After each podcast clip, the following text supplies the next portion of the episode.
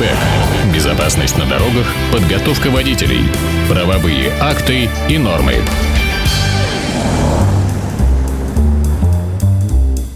Учебный центр «НЕВА-класс» — автошкола нового поколения. Подготовка водителей по современным технологиям лучшими специалистами города. Обучение с нуля и повышение водительского мастерства. «НЕВА-класс» — единственный в городе интеллектуальный автодром, оснащенный компьютерной системой диагностики навыков. Здесь действительно учат, а не просто дают азы. Airbag. С большим удовольствием представляю Дмитрия Попова. Дмитрий, привет. Доброе утро. Очередные килограммы сброшены. Дмитрий, напомню, автор и ведущий программы Airbag и прочих автомобильных передач в наших самых разных и прошлых, и текущем проекте, и в будущих, возможно. И мы поэтому имеем возможность отслеживать этого человека, и помним мы его как большого, высокого, толстого, крупного такого, да, мужчину, который, выходя из любого автомобиля, вызывал, в общем, Особенно, когда из Матиза выходил. Да, и из Матиза, да, выходил разбираться с теми, кто его подрезают, и люди как-то быстро уезжали. А теперь он стал тростиночка, худенький. Меньше 91 килограмма. Да, и, как говорят женщины, привлекательный. Не знаю. Было 116, кстати. Да. На этом хвостовство продолжаем. Закончим, да. Теперь вот об автомобилях. Итак, началась осень. Вот теперь уже совершенно конкретно и, к сожалению, безвозвратно лето ушло, и начался учебный сезон. Давай мы все-таки несколько слов традиционно скажем об основных навыках взаимодействия с детьми, которые приехали пачками прямо в город. Значит, в пятницу, 1 сентября, я таки все-таки нашел себе развлечение. Я пошел в одну из гимназий города, в 587-ю, где общался с большим количеством пятиклассников. Их было около 100 человек. Рассказывал им правила дорожного движения. По отзывам говорят, это было весело и увлекательно. Если кто хочет посмотреть, оно у меня на стене, значит, ВКонтакте висит. Там фрагментики даже есть видео. Основные выводы, которые я сделал, подтвердили мои ранние предположения. В прошлом эфире мы говорили, детишки не очень представляют, что тормозные пути автомобиля зависят от погоды, от состояния дороги, от всего остального, что с этим связано. Детишки жутко убеждены, что знание, где находятся зебры и зеленый сигнал светофора, этого достаточно. И еще есть проблема, касающаяся обходить автобус, троллейбус сзади, а трамвай, соответственно, спереди. Еще раз, друзья мои, говорю вам, глупость это несусветная. Ничего такого в правилах дорожного движения нету, и не вздумайте так делать. В правилах сказано идти на пешеходный переход. Не надо ни с какой стороны обходить этот самый, соответственно, автобус, троллейбус или трамвай. Что касается осеннего вождения, сейчас сделаем ремарку, потом у нас есть у меня, так сказать, разговор про законодательные инициативы, которая вызвала почему-то у всех огромное количество вопросов. Значит, что касается осеннего вождения и всего, что с этим связано. Солнце все ниже к горизонту, друзья мои, а ниже к горизонту — это значит другой угол падения света на лобовое стекло. И то, что бликует, оно все больше, так сказать, вносит поправочку в наши, соответственно, с вами действия. Условия видимости становятся все хуже. В этих условиях не надо экономить. В первую очередь на жидкости для бачка омывателя, потому что, казалось бы, дождя и грязи нету, но пыль ложится на лобовое стекло, которое как раз в бликовании не дает возможности нам увидеть всех, с кем мы пересекаемся на пути следования. Поэтому надо все-таки уже начинать заправлять какой-то жидкостью с каким-то растворчиком. Многие могут тебе оппонировать, скажут, какую-то фигню ты говоришь, эта жидкость, неправда. Что я там, все я вижу и через... Саш, значит, неправда это, совершенно четко, я тебе рассказываю, для чего нужна жидкость, а не вода, и каким образом она увязана с историей после лета. Дело в том, что лобовое стекло автомобиля после лета, после езды при большом количестве... Ты когда-нибудь наблюдал свой автомобиль после прогона на большое расстояние? 200-300 километров. Конечно. Как выглядит передок автомобиля? Весь в бабочках. Весь в комарах и бабочках и мухах. А это все, между прочим, сало, жир. Органика, которая попадает в него. Я тебе больше скажу. Очень плохо видно, Саша. Обрати внимание на некоторые автомобили, где на огромных таких кронштейнах люди подвешивают даже айпэды. Я вообще поражаюсь. Такие грозди висят, какие-то радары. Я обалдел. Я тоже видел тут планшет, висящий в качестве навигатора в автомобиле. Причем автомобиль какого-то до маленького там какого-то совсем Б-класса. Давай, вот здесь ставим запятую, и вот тебе вопрос. А есть ли как-то регламентируется вообще вот это дело? Слушай, на самом деле в регламенте о безопасности колесных транспортных средств, и вот в таможенном регламенте, в техническом регламенте Таможенного союза, там прописано, что на лобовом стекле нельзя размещать в зоне видимости лобового стекла, запрещается размещать объекты, которые отвлекают внимание, сокращают угол поля зрения, видимости и так далее. Все очень-очень размыто расписано, не конструктивно. А почему? Прошу прощения, вот почему? Ведь это действительно то, что мешает нам видеть дорогу. Это, вот здесь должно быть масса всяких разных правил, каких-то требований. Саш, очень сложная история. Я думаю, что очень сильно лоббируются интересы тех, кто находится по другую сторону баррикад, производителей всех этих штучек. Видишь ли, в чем дело? Тут, с одной стороны, надо запретить, и мы 2 или 3 года тому назад была эта история, когда какие-то гаишники там у нас в регионах начали выдергивать народ, у кого на лобовом стекле находится видеорегистратор, навигатор, еще какие-то штуки, понимаешь? Нет, ну регламентировать, скажем, например, 90% лобового стекла должно быть свободно, например. Ну, там где-нибудь сверху там поставь ты этот регистратор, но когда перед тобой вот тут и навигатор, тут и планшет. И в процентах ты... плохо регламентировать, понимаешь? И в процентах плохо регламентировать, потому что одно дело, когда оно где-то сбоку в уголке находится, другое дело, где оно находится, там, допустим, в центральной части у тебя перед мордой. Это сложный вопрос, не имеющий однозначного ответа, но... Господа производители транспортных средств, я вот вам сейчас выдаю техническую идею, используйте.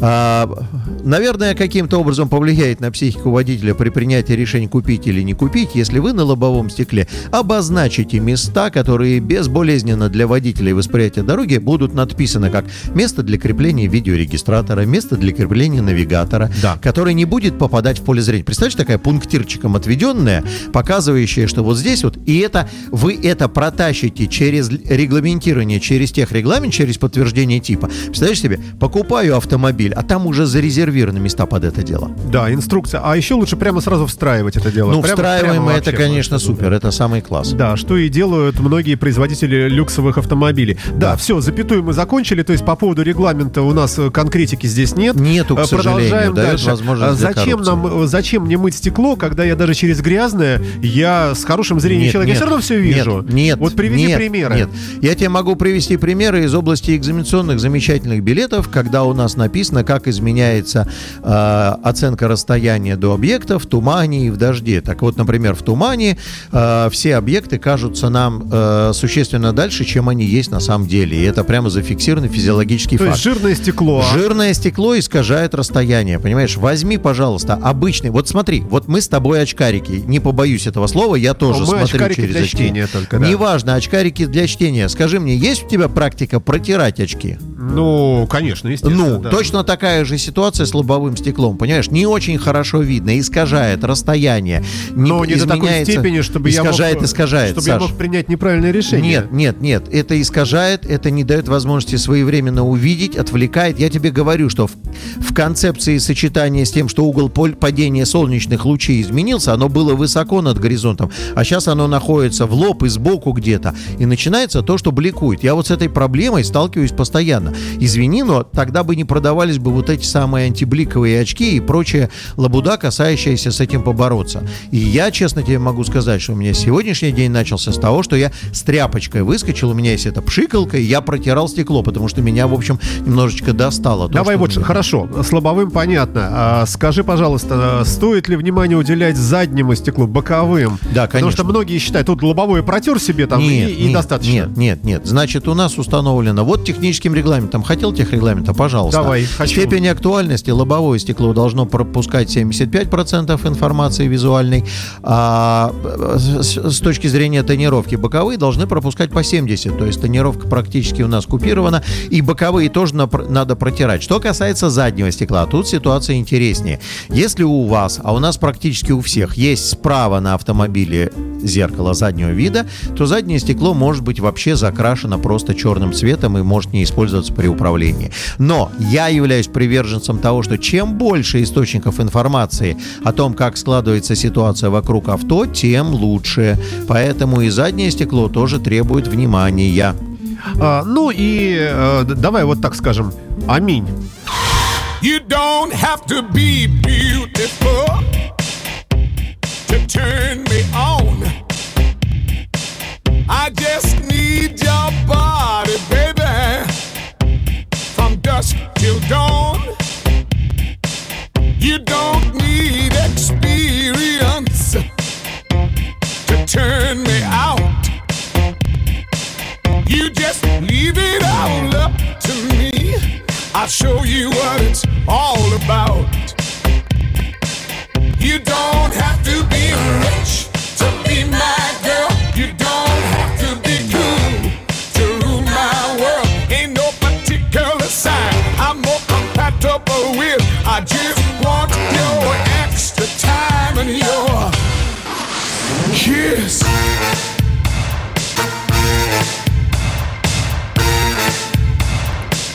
You gotta not talk dirty, baby, if you wanna impress me. You can't be too flirty, mama, I know how to undress me. Let me be your fantasy, and maybe you could be mine. You just leave it all up to me. We can have a good time.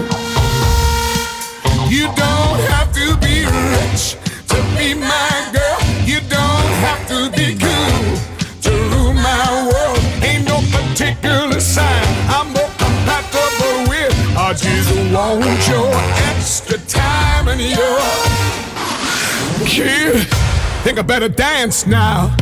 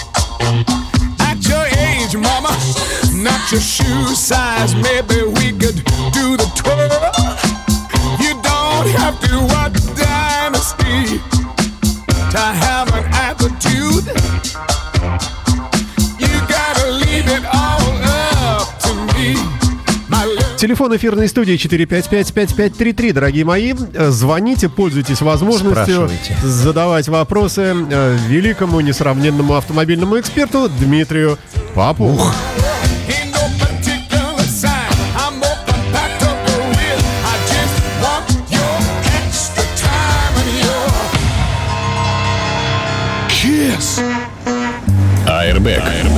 На улице Жуковского стали устанавливать маленького размера дорожные знаки. Вот объясни. Прямо под носом. Не, вот это стоят, это нормально еще типа размера. Вот туда вот по Жуковского в сторону Литейного уже есть 6,4 с табличками, которые на него занесены. Слушай, значит, объясни разницу. Вот объясни, значит, просто словами обычными. Поясняю сначала, откуда пришло. Значит, господин Шумский пробок нет, посмотрел, что в Европе есть такие маленькие знаки, и сказал, что надо и у нас. Не дал никаких пояснений на эту тему, пользуясь близостью к руководству страны, надавил через верх, и вот мы теперь взяли под козырек и пошли проводить эксперимент. Без эмоций. А в чем, в принципе, объективно преимущество маленьких знаков? В каких случаях? Ну, вообще, вот в мире. Преимущества никакого нет, кроме одного. Это снижение какой-то информационной нагрузки на городскую среду. То есть вот чтобы не было вот так вот прямо вот их много и всего-всего-всего, вот давайте будем снижать нагрузку на городскую среду, будем уменьшать знаки. Нет, ну как? Если здесь должно висеть 5 знаков, вот они сейчас висят большого размера. Их так и будет 5 знаков, только их сейчас висит размерах 90 сантиметров, а будут висеть 65. Ничего, я не вижу ничего, понимаешь, честно. Я вот... Ну их все равно будет 5. Их все равно будет 5. Немножко сократится количество табличек. Вот видишь, вот эта вот табличка «Платная парковка», она теперь перекочует на свободное поле, синее под буковкой «П», как оно вот на той, которая слева у нас. Вижу, да-да-да. Да, вот эта вот информация с таблички, она туда перекочует. Сама площадка площадка станет поменьше. А что говорят люди, которые вот этими вопросами владеют? Люди, которые владеют этими вопросами, называется Московский автодорожный институт, который проводил эксперимент специальный. Суть эксперимента была в том, что они гоняли автомобиль по полигону, на котором были расставлены знаки. В автомобиле сидели представители так называемых, знаешь, это фокус-группы, когда вот радиопрограмму делают фокус-группу. То есть кто-то, кто жертвует своим восприятием ситуации для того, чтобы понять, как оно будет выглядеть. Гоняли на разных скоростях, разные знаки, в разных ситуациях. На выхлопе получили, что знаки, показывающие места парковки, и знаки «остановка запрещена», можно делать меньше, потому что деятельность водителя сопряжена в этом случае с поиском парковочного места и снижением скорости. А во всем остальном сказали, что если вы хотите уменьшать знаки приоритета, знаки предупреждающие, ограничения скорости и так далее, запрещающие, то для этих целей нужно вводить ограничение скорости в городской среде. Как правило, так сделано в Европе. То есть зоны 30, зоны 50, или платный въезд, или, допустим, суровая жесткая платная парковка, как в центре Риги маленькие знаки, пожалуйста, но 8 евро в час парковочное место. И штраф дерут страшный, понимаешь? 8 евро это 500 рублей больше, 600. И, так сказать, там такой трафик, что можно поставить. Изначально предлагались знаки по 30 сантиметров, 30 и 40 сантиметров. Но какой-то появился около здравый смысл, и сделали знаки в размере 55-65. Очень близкие к первому нашему типа размеру, к 70.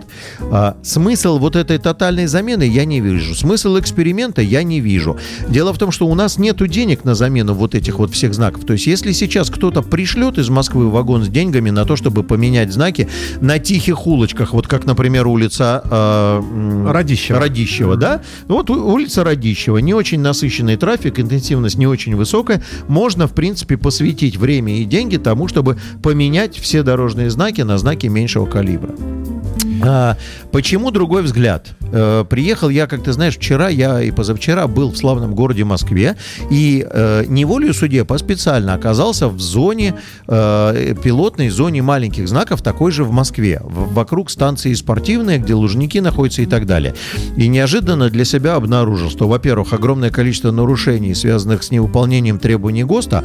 Самая классическая тема — это когда пешеходный переход обозначен знаком только с одной стороны. У нас, друзья мои, и такого в Питере в априори быть не может. Стоп, еще раз.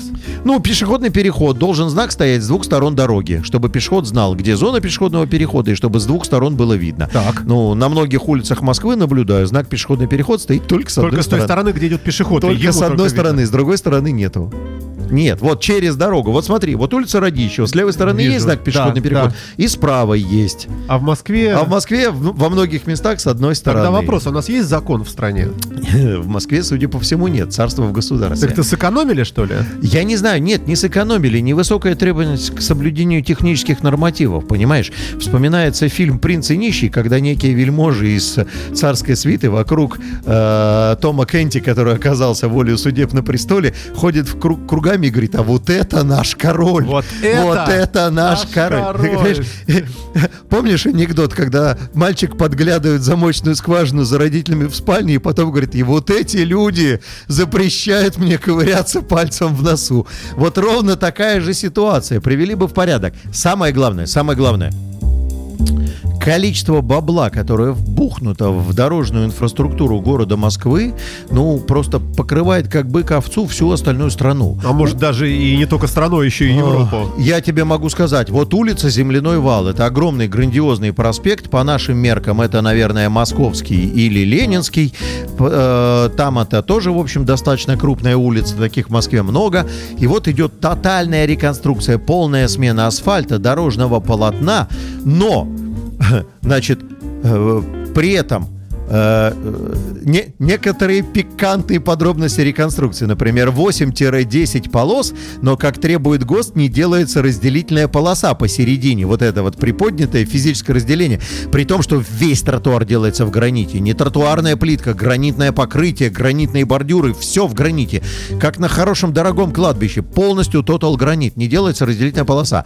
Задался вопросом, зачем, а мне говорят: дурак ты, дурак, чтобы можно было вип-персонам с 3 Ольгами и 3 фигачить по разделительной полосе. Ты что, не понимаешь, что ли?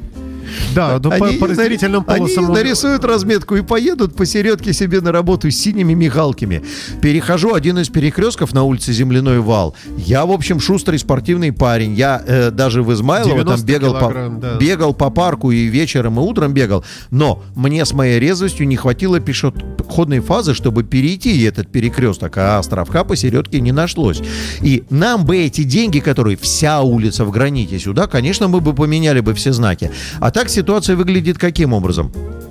Мы, если и примем решение заменять, вот придет к нам на смену Его Величество новый ГОСТ и скажет, давайте будем переустанавливать. Мы даже если примем решение заменять, то мы будем заменять по истечении срока службы. А срок службы у дорожного знака 7 лет.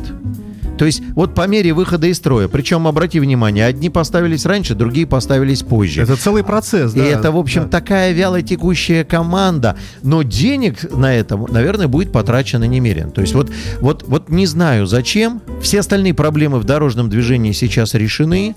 Осталась только проблема, что нету маленьких знаков на тихих улочках. А все остальные все решены без сомнения.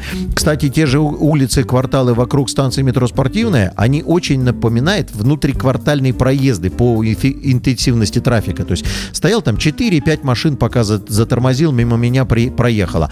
И там замена знаков в пилотной зоне сделана, судя по всему, в рамках тотальной, опять-таки, реконструкции. Перекладка бордюров, асфальта, всего-всего. Не понимаю, не могу сказать. Я бы хотел нашим слушателям сказать, что мы сейчас начинаем потихонечку формировать канал на YouTube с Дмитрием Поповым. Ищите в YouTube по тегу Дмитрий Попов в одно слово, как тег пишется, да. И там, среди прочего, вот первая там выкладка из 10 выпусков старых, но не имеющих возраста в силу актуальности. Да. Но я там посмотрел, и вспоминаются такие вещи, как у нас вот здесь дебатировали мы с тобой на предмет нового правил получения ОСАГО. С этим вот что непонятно сейчас. Потом новый регламент сдачи госэкзаменов ГИБДД. Тоже была целая такая программа взрывная. Ничем закончилась. А сейчас... Ничем. Я вот закончилась этого... ничем. Я вам расскажу только одну новость. Значит, в городе Санкт-Петербурге, как и в славном городе Москве, огромное количество автошкол подали документы на так называемый выездной экзамен. Предъявили свои автодромы заасфальтированные, что мы готовы, что он соответствует требованиям и так далее, и так далее, и так далее. А ГИБДД готовится тотально всем отказать в выездном экзамене. Знаешь, под каким предлогом? Нет еще. Весело. Инспектор, который несет службу и принимает экзамен на шоссе Революции, по экзамену прогоняет через себя вдвое больше народу, чем когда он приехал на выезд в автошколу. И я бы сказал, да, это правда. Но если открыть регламент приема экзамена по вождению, то неожиданно выяснится, что есть ограниченный, не меньше, чем сколько-то, да? Он должен там по 20 минут съездить с каждым учеником, и поэтому у него просто физически не должно быть возможности больше принять. Да? А отчитывается, как будто бы он 40 принял. 40 на 20, 800 минут, друзья мои, да они живут на шоссе Революции. Может, так оно и есть. Да нет, МВД принимает приказы 32-й, 33-й, а ГИБДД просто плюет на эти приказы и не хочет, думает, что они сильны и богаты знанием, и думает, что вся коррупция строится на выездных экзаменах, как будто сейчас нету выездных экзаменов и нету этой самой коррупции. Чушь полная. То есть чиновники, которые от ГИБДД находятся наверху, либо не владеют ситуацией, либо, что гораздо интереснее, и, наверное, так и есть, скорее всего, очень хорошо владеют ситуацией. И не хотят расплескать ее. И не хотят ее расплескать так, чтобы, вот, не дай бог, люди начнут просто так получать права. Вы слушаете Imagine Radio. У нас, как всегда, по понедельникам эфирная студия, автомобильный эксперт Дмитрий Попов, в замечательном здравии находящийся, да, и проводящий над собой нечеловеческий жестокий эксперимент сбросу лишнего веса.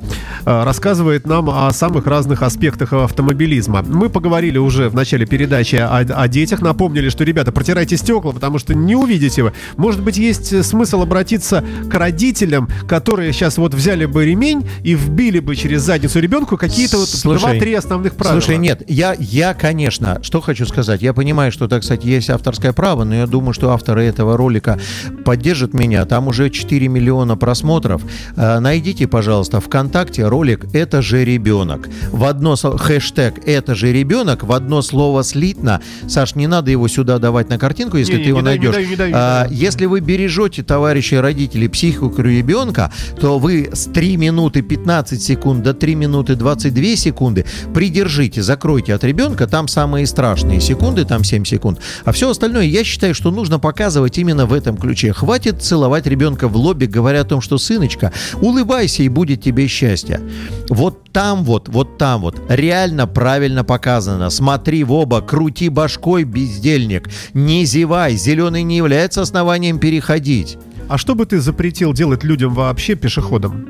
Ну, например, идти и пялиться в смартфон, например. Я честно тебе вот хочу сказать, я бы вообще все, что касается использования гаджетов, и не только пешеходам, сотрудникам ГИБДД, осуществляющим регулирование дорожного движения, как при помощи жезлов и ручное регулирование, так и при помощи выносных пультов управления, запретил бы разговаривать по телефону. Что это за дела? Он стоит на перекрестке, включил одну фазу, потом Люся позвонила, он ушел в себя. Может быть, ему позвонил начальник батальона. Я понимаю, начальник батальона должен понимать, что его подчиненный выполняет задачу, и свои дела служебные пусть сообщает ему по рации, которая висит у него вот здесь вот на боку, и в громкой связи говорит ему: Вася, переключай фазу туда-сюда там, и так далее. Я могу тебе сказать, что некоторые вещи по рации говорить нельзя. Это есть там совсем у них служебная такая внутренняя. Не суть важно. Еще ладно, раз, хорошо, люди исполняют. То же самое касается обычные пешеходов. Люди. Запретил бы переходить в наушниках. Вот я бы ужесточил правила пешеходного перехода для пешеходов. Установил бы штраф 500 рублей за нахождение на проезжей части в наушниках или разговор по мобильному телефону, когда вы находитесь на проезжей части. Или введение информации какой-то, неважно. Вот это вот я бы сделал бы обязательно, потому что через одного идет в дебильнике. Как ты помнишь, я сам был участником такой неприятной истории, вовремя сориентировался, а вообще, конечно, выскочил, чуть не разбил башку парню об капот, потому что он идет по диагонали спиной ко мне в дебильнике. Я ему и в гудки, и фары, он не слышит и не видит ни черта. Мы сильно сократим количество погибших. Да, на Imagine Radio в утреннем эфире Дмитрий Попов с экспертной оценкой ситуации на данный момент. С пешеходами. Проходящейся. Ну и вообще, да. Но, тем не менее, вот мне кажется, пока вот то, что я вижу и слышу, в СМИ вроде год, ну, более-менее, конечно, но вроде начался более или менее. Вот каких-то там таких аварий с участием детишек как-то в этом году, может, поменьше немножко. Это, послушай, это общая тенденция. Ну, во-первых, так сказать, 1 сентября в пятницу — это особый год называется. Вот я тебе могу честно сказать. 1 сентября в пятницу — это особый год, потому что те, кто занимается дорожным движением, знают, что в случае, когда у нас приходится 1 сентября на пятницу или субботу, мы входим в присутствие в дорожном движении детей чуть-чуть мягче, потому что они в субботу и воскресенье, когда трафик занижен, у них такой период легкой адаптации происходит какой-то. Вот. А вообще это, в общем, является следствием того, что всеобщая озабоченность какая-то присутствует. Как жалко, что эта всеобщая озабоченность, она, в общем, выражается только в основном во внимании средств массовой информации, формировании тезисов государственной политики, но в объезд Химок 550 рублей... Нет, это у нас сопровождающее видео идет здесь, в нашей видеотрансляции. И, в общем, вот это вот снижение, оно только за счет привлечения внимания общественности. Не худо было бы все-таки принудиловкой эти вопросы решать и создать какие-то приоритеты в государственной политике, которые бы перекрывали бы другие вопросы. Airbag.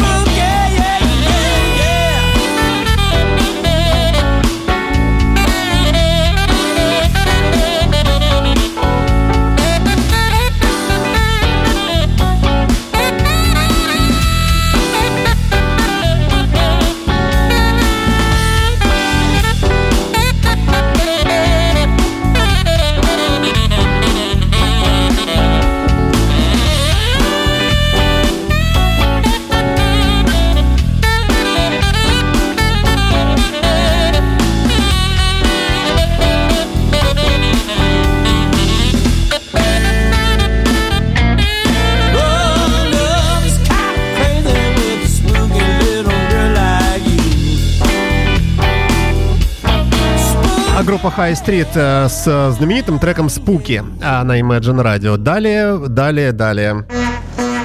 Airbag. Но все-таки вопросы, вот 4555533, если у кого-то есть вопросы, любые, из любой темы, касающейся безопасности дорожного движения, задавайте.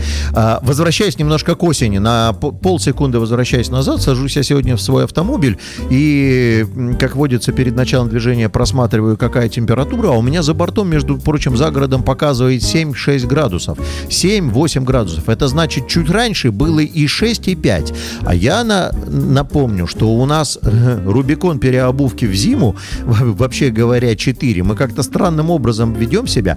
Рекомендую коллегам-водителям приглядывать за температурой. Если ночью была температура прохладненькая, колеса у вас холодные, асфальт другой, резина дубовая, и тормозные пути будут другие. И может случиться все, что угодно. Да, не может случиться все, что угодно, и коэффициент сцепления с дорогой другой. Давай про алкашку. На прошлой неделе произошло кое-что, что возбудило опять общественность, опять корреспондент начали неправильно трактовать весь этот результат и так далее. Значит, депутаты Государственной Думы задались вопросом о том, что нужно внести поправки в Кодекс об административных правонарушениях, и кроме, значит, 0,16 промилле содержания алкоголя в выдыхаемом воздухе, они еще и... кроме 0,16 миллиграмм на литр в выдыхаемом воздухе, они еще сказали, что надо, значит, ввести 0,3 промилле в крови. И вот общественность, там, это какие-то изменения очередные, это сейчас опять рассматривается возможность бухать за рулем, там, давайте будем там и принимать и так далее. Разъясняю для всей страны и всех, кто не читает кодекса, ждет, что я расскажу. Рассказываю. Статья 12.8 правил Кодекса об административных правонарушениях, не правил КОАПа, запрещает управлять транспортным средством в состоянии алкогольного опьянения. И в этой статье ниже в примечании написано, что состоянием алкогольного опьянения считается состояние 0,16 миллиграмм на литр выдыхаемого воздуха. То есть едете вы по дороге, вас останавливает инспектор, вы дышите в прибор, и прибор, который вы дышите, показывает там, допустим, 0,18 миллиграмм на литр выдыхаемого воздуха. По мнению инспектора и прибора, вы употребляли, и вас надо отстранять от управления, и материалы пойдут в суд, и вас лишат права управления. До этого момента все хорошо. Произошло дорожно-транспортное происшествие. Не дай бог, да. Не дай бог. В результате которого водитель, который в вас въехал и вел себя на дороге неадекватно, сильно побился, разбился, ударился головой об руль, и приехавшая скорая помощь в бессознательном, практически, что актуально, бездыханном состоянии загрузила его в автомобиль скорой помощи и увезла в дали-дальние. Конечно же, у него взяли кровь взяли у него. В результате того, что взяли кровь, доктор полицейскому говорит: полицейский, мы у него в крови нашли алкоголь. С2H5OH, как говорили в известном анекдоте участники. Посмотрел, написано он, понюхал, точно он, но мы это нашли в крови. Он управлял транспортным средством в состоянии алкогольного опьянения. На что инспектор говорит: так надо его привлекать, это ответственность, совершил ДТП, там неважно, и так далее, да? Да. Ха-ха-ха. В нынешней конфигурации Кодекса об административных правонарушениях фиг ты его привлечешь, потому что есть описание состояния алкогольного опьянения только в виде выдыхаемого воздуха. 0,16 миллиграмм на литр. Бог его знает, что вы там нашли у него в крови. Является это состоянием алкогольного опьянения или не является, мы не знаем, потому что депутаты, которые писали поправочки в Кодекс об административных правонарушениях, забыли, не подумали и не задались вопросом, что можно же кровь на анализ. Я начинаю терять мысль. Все-таки в двух словах сформулируй. В двух словах они добавят в Кодекс об административных правонарушениях такую формулировку. Состоянием алкогольного опьянения считает состояние, когда содержание алкоголя в выдыхаемом воздухе составляет 0,16 миллиграмм на литр выдыхаемого воздуха, содержание алкоголя в крови составляет 0,3 промилле. просто промилле, потому что еще народ не знает, что такое промилле. А ты знаешь, что такое промилле? Ну, это какое-то соотношение, какая-то там однотысячная. Тысячная, молодец, правильно? Саша, аплодирую тебе, да, как человеку с техническим образованием, потому что большая часть населения страны думает, что промилле это только содержание алкоголя. Это так же, как проценты. Проценты сотые доли, а промилле это слово миль, тысяча, да? Да, тысячные доли, миллилитры, миллиграммы, миллиметры. Вот промилле это, соответственно, содержание тысячных долей, соответственно, ну, в данном случае алкоголя. И вот таким образом просто технически мы уходим от того, что человек, который стал участником ДТП, не смог дыхнуть в первые минуты, когда он там пострадал, потерял сознание и так далее. Что сделала пресса? Пресса почему-то очередной заход делает со стороны, когда начинает обсуждать, а сколько это 0,3 промилле? А сколько можно выпить на 0,3 промилле? А что будет, если выпьешь вот рюмку водки? И так далее, и так далее, и так далее. Ну, во-первых, как человек... россиянин, я в принципе не понимаю сакральный смысл пить рюмку водки. Вот. Кроме этого, я, например, со 2 мая бросил употреблять спиртные напитки полностью. Должен сказать, что и при моем участии сегодня выдали статистику, что Российской Федерации до 30% населения полностью отказались от употребления спиртных напитков, что не может не радовать, вообще говоря. Нисколько нельзя пить за рулем. За рулем никогда. Цифры даны вовсе не для того, чтобы мы с вами употребляли спиртные напитки. Цифры даны только для того, чтобы мы выполнили Международную конвенцию о безопасности дорожного движения, которая указывает, что законодательство стран-участниц конвенции должно иметь значение, показывающее идентификат пьяный, не пьяный. Airbag. Дмитрий Попов, наш автомобильный эксперт в эфирной студии, здесь у нас на Imagine Radio. Времени у нас остается не так много, к сожалению, а может и к счастью, что, собственно, мучить народ всевозможными такими ужасами. Тем не менее, хотелось бы спросить у тебя, что-нибудь новое нам по магистралям откроется, наконец-то уже закончится когда-нибудь бесконечный ремонт Большого проспекта, Васильевского острова, откроются ли пешеходные мосты или какие-то развязки? Вот что ты ждешь в ближайшее время, какие улучшения в инфраструктуре? В ближайшее время в транспортной инфраструктуре я жду, как организатор дорожного движения, окончания реконструкции площади Мужества и перекрестка Гражданский проспект и проспект Непокоренных. Тебе не кажется, что площадь Мужества стала сложнее теперь проезжать? Нет, она стала из-за там... Из-за вот этих островков. Мне кажется, островки хуже. Создали защиту... Ты знаешь, вот это вот выход с Мариса Тореза и двигающийся по кругу, да, это притча во языцах. Там да, дубасивала... Там все время авария. Все время бились. Утро, да. Сейчас создалось то понятие, которое называется канализирование потоков, которое приведет к тому, что, соответственно, значит, будут они закрыты друг от дружки, забором будут закрыты. Но, что касается площади Мужества и проспект Непокоренных со стороны движения от Кольцевой, обратите внимание, там за счет разделительной полосы прирастили целую полосу для поворота налево, куда будут вытаскивать транспорт, который будет уходить налево под обсекции. Значит, чтобы вам было понятно, в чем смысл этой реконструкции, кроме изменения планировок, Саш. То есть островки — это только часть дела. Это дополнительное создание там смотри, безопасности. Раньше можно было три ряда Тореза переходили в 3 ряда кругового движения, теперь только в 2. Один ряд стал уходить туда, на Шверника, бывший проспект, по-моему, второй Муринский, да. Ну, пусть уходит, какие проблемы. Ну, раньше из этого ряда тоже можно было проскочить туда дальше. Ты, если посмотришь показатели интенсивности движения по Торезу, то ты увидишь, что он не является основным. А вот улица Политехническая, которая входит мимо метро площади Мужества, она является как раз основной задающий поток. И она как раз формирует вот это вот движение дальше в Карбышево и по Лесному в центр. И она является основным носителем вот этого Непокоренных и Политехнической. Поэтому, когда мы ее от Тореза закрыли вот этим островком, мы создали возможность большему количеству транспорта уходить. Извини, но мы выбрали в качестве приоритета. Посмотрим, как получится в реальности. А еще что? Кроме Мужества? Я хотел договорить про эту реконструкцию. Все почему-то думают, что это какая-то просто планировка и там замена светофоров. Мы установим и на площади Мужества, мы установим и на Непокоренных, мы установим... Алло. Да. Александр, здравствуйте. Дмитрий, тоже доброе утро. Доброе. Есть пару вопросов, если можно. Давайте. Вот тут задумался над вопросом. При пересечении, например, по Дыбенко в сторону Плодрова трамвайных путей, там кольцо трамвайное. И, как получается, трамваем там надо в любом случае выступать и при выезде, потому что это не является депо. Так ли это? Согласен. Похоже, вы мыслите... Да. Давайте поэтапно отвечу сейчас сразу. Тем не менее, велосипедист движется по пешеходной зоне.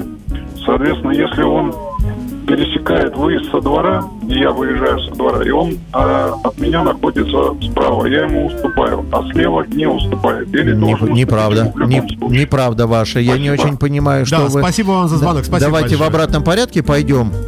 Значит, что касается велосипедиста, то если вы откроете, значит, правила дорожного движения, то вы увидите, что при выезде из двора необходимо уступить пешеходам и велосипедистам.